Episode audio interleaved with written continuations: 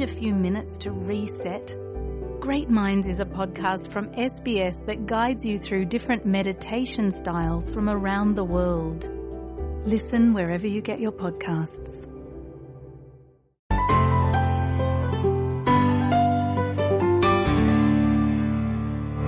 Western Australia's women of hall fame की स्थापना पहली बार 2011 में अंतर्राष्ट्रीय महिला दिवस की शताब्दी के सम्मान में की गई थी इसका उद्देश्य पश्चिमी ऑस्ट्रेलियाई महिलाओं के अतीत, वर्तमान और भविष्य की उपलब्धियों को पहचानना और उनका जश्न मनाना है। वेस्टर्न ऑस्ट्रेलिया के सभी क्षेत्र और विविध शैक्षिक, संगठनात्मक और सांस्कृतिक पृष्ठभूमि से दो पश्चिमी ऑस्ट्रेलियाई महिलाओं को वेस्टर्न ऑस्ट्रेलिया महिला हॉल ऑफ़ फेम में शामिल किया गया है, जिन्होंने हमारे समुदायों में अपनी छाप छोड़ लोगों को प्रेरित किया है। ये मुहिम, business industries leading movements mentoring building communities fund raising science research art child care और वॉलंटियरिंग जैसे क्षेत्रों में निखरकर आगे आ रही महिलाओं के योगदान को ध्यान में रखते हुए नॉमिनेशन प्रक्रिया के तहत किया जाता है इस साल जिन महिलाओं को इस खिताब से नवाजा गया, उनमें से तीन भारतीय मूल की महिलाएँ थीं।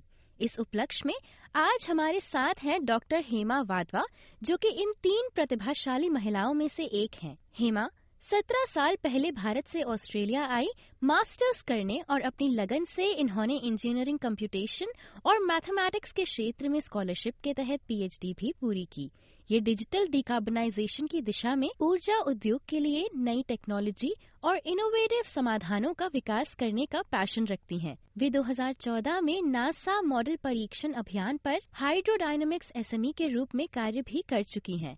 साथ ही वर्तमान में वे पर्थ में रह रही हैं और वहाँ टेक्निकल सोसाइटी की बोर्ड सदस्य और पदाधिकारी भी हैं।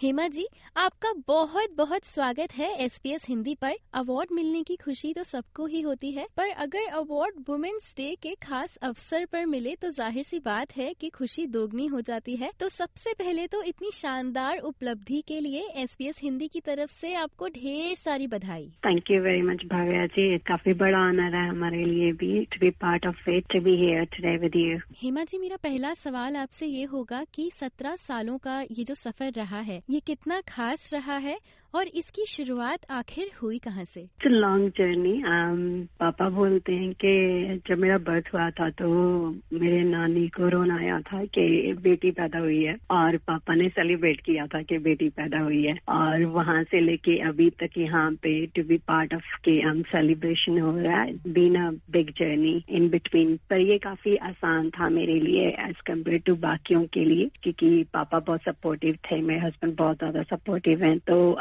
बहुत सारी चीज़ें आसान होती गई हैं टाइम के साथ। जब छोटे थे तो पेरेंट्स ने ज़्यादा एजुकेशन में नहीं किया हुआ था और छोटे टाउन में रहते थे हम। तो मुझे लगता था कि जब बड़े हो जाएँगे तो सब कुछ बन जाएँगे। मुझे पुलिस ऑफिसर भी बनना है। मुझे ज़्यादा वो नहीं था कि एक्चुअली में तुम एक चीज़ कर सकते हो एक टाइम पे ना? जी। तो जब यहाँ पे आ, एक अपॉर्चुनिटी था कि masters in oil and gas करने के लिए आ, पता चला कि पर्थ में है करके तो आ, फिर उसका अप्लाई किया। हो गया तो यहाँ पे पर्थ में आके रहना शुरू किया। फिर तब रिसर्च पे थोड़ा काम किया जो काफ़ी अच्छा हो गया फॉर्चुनेटली पहले साल में तो।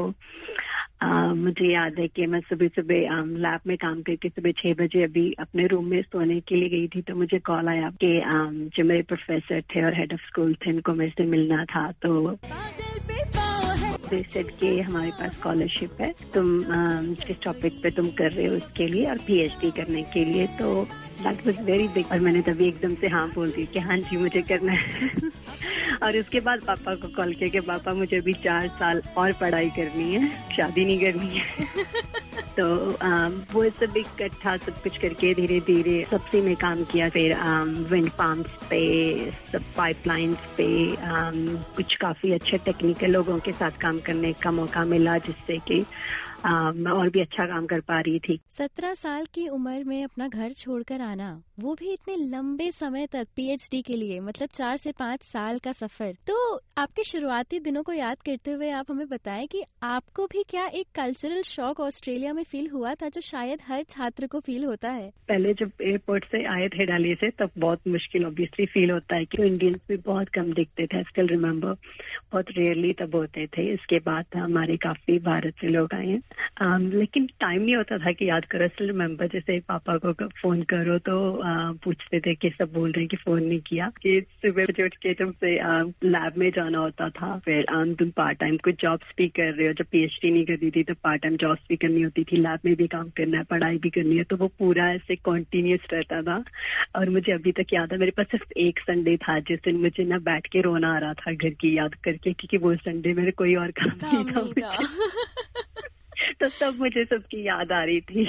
I don't remember feeling shocked I think it was just an acceptance कि आप दूसरी जगह पे जा रहे हो। जैसे हम इंडिया से आते हैं तो हम अपने प्रोफेसर को, अपने बड़ों को जी करके बुलाते हैं। किसी को नाम से नहीं बुलाते हैं। तो I still remember Bhavya one of my professor at the university Western Australia वो इंडियन ओरिजिन के हैं। उन्होंने मुझे कभी नहीं बोला था कि मुझे सर कह के बुलाओ या कुछ भी बट आई स्टिल रिमेम्बर मुझे तीन साल से ज़्यादा लग गए थे पहली बार उनको उनके नाम से बुलाने के लिए। हेमा जी, मैं अनुमान लगा रही हूँ कि आप अकेली नहीं है। ये सारे भारतीयों के साथ एक न एक बार ऑस्ट्रेलिया में ज़रूर हुआ है। और जैसा कि आपने बताया कि वक्त के साथ ही इंसान किसी नए देश के कल्चर को पूरी तरह से अडॉप्ट करता है। आगे बढ़ते हुए मैं आपसे ये पूछना चाहूँगी कि आपका एक मूवमेंट भी है, जिसका नाम है you can be her if you can see her तो इस मूवमेंट के बारे में हमें कुछ बताएँ। Pretty वेल नोन राइट कि अगर हम देख नहीं पा रहे हैं किसी को तो वैसे बनना मुश्किल होता है। तो भव्य जब मैं स्कूल में थी या फिर घर पे रह रही थी, मेरे को याद है कि मेरे पापा को नहीं पता था कि मुझे क्या बताएँ कि क्या करना है। मेरे पापा को नहीं था कि मैं शादी करके खाना बनाऊँ, कि नहीं, ये खाना बनाना नहीं सीखेगी।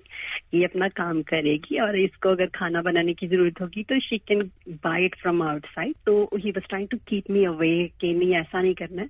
तुमने वो करना है। तुमने व्हाइट कलर का कोट पैंट पहन के ब्लैक बुलेट चलाना है। वो मैं जी।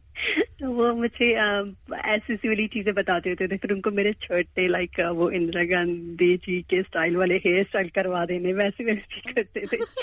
अभी ऐसा नहीं है कि जो वुमेन उन्होंने कुछ अचीव नहीं किया हो बट लॉट ऑफ़ आसार on the last page right कुछ ऐसे भी हैं जो बहुत कैपेबल हैं लेकिन हमें हिस्ट्री में देखें तो हमें ज़्यादा दिखेगा कि हाँ it's man who have done more as long as हम विजिबल हैं तो उससे जो नेक्स्ट जनरेशन है उनको लगेगा कि ये नॉर्मल है. लाइक को खुद को चेंज करने की ज़रूरत नहीं है कि हाँ वो अचीव कर पाए.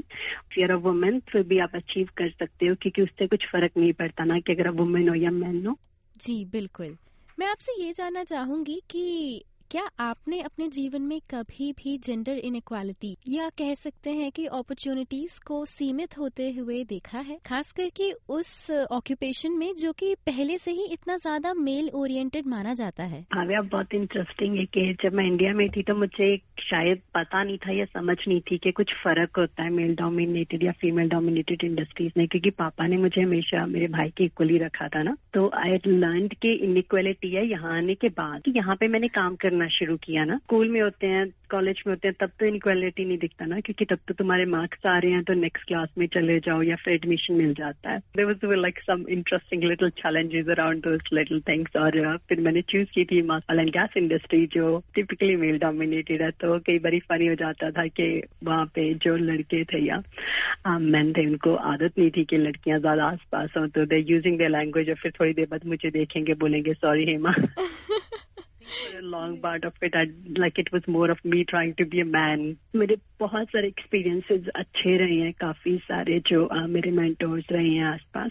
तो been very fortunate with those month महिलाओं को तो हम अक्सर संदेश देते रहते हैं और इस बात में कोई दो राय है नहीं कि अब महिलाएँ आगे आ रही हैं और ऑस्ट्रेलिया में उनका प्रतिनिधित्व भी बढ़ता हुआ नज़र आ रहा है, क्योंकि आपकी ज़िंदगी में पुरुषों की, यानी कि मेल फिगर्स की एक बहुत अहम भूमिका रही है। फिर चाहे वो आपकी मास्टर्स के दौरान आपके क्लासमेट्स के रूप में हो, आपके हस्बैंड का आपके प्रति प्यार हो सपोर्ट हो, और आपके फादर का आप पर विश्वास हो, इसलिए मैं चाहूँगी कि इस प्रोग्राम के ज़रिए आज जितने भी पुरुष हमारे साथ जुड़े हुए हैं, उन्हें आप दो शब्द ज़रूर कहें। I really really want to tell all the brothers and fathers and and employers के तुम्हें वुमेन के लिए बहुत ज्यादा कुछ करने की जरूरत नहीं है just don't doubt them like just trust them as much as you would trust like male colleagues and male employees or your sons and son-in-laws or brothers, right? And we, we are missing out on that perspective that women bring in because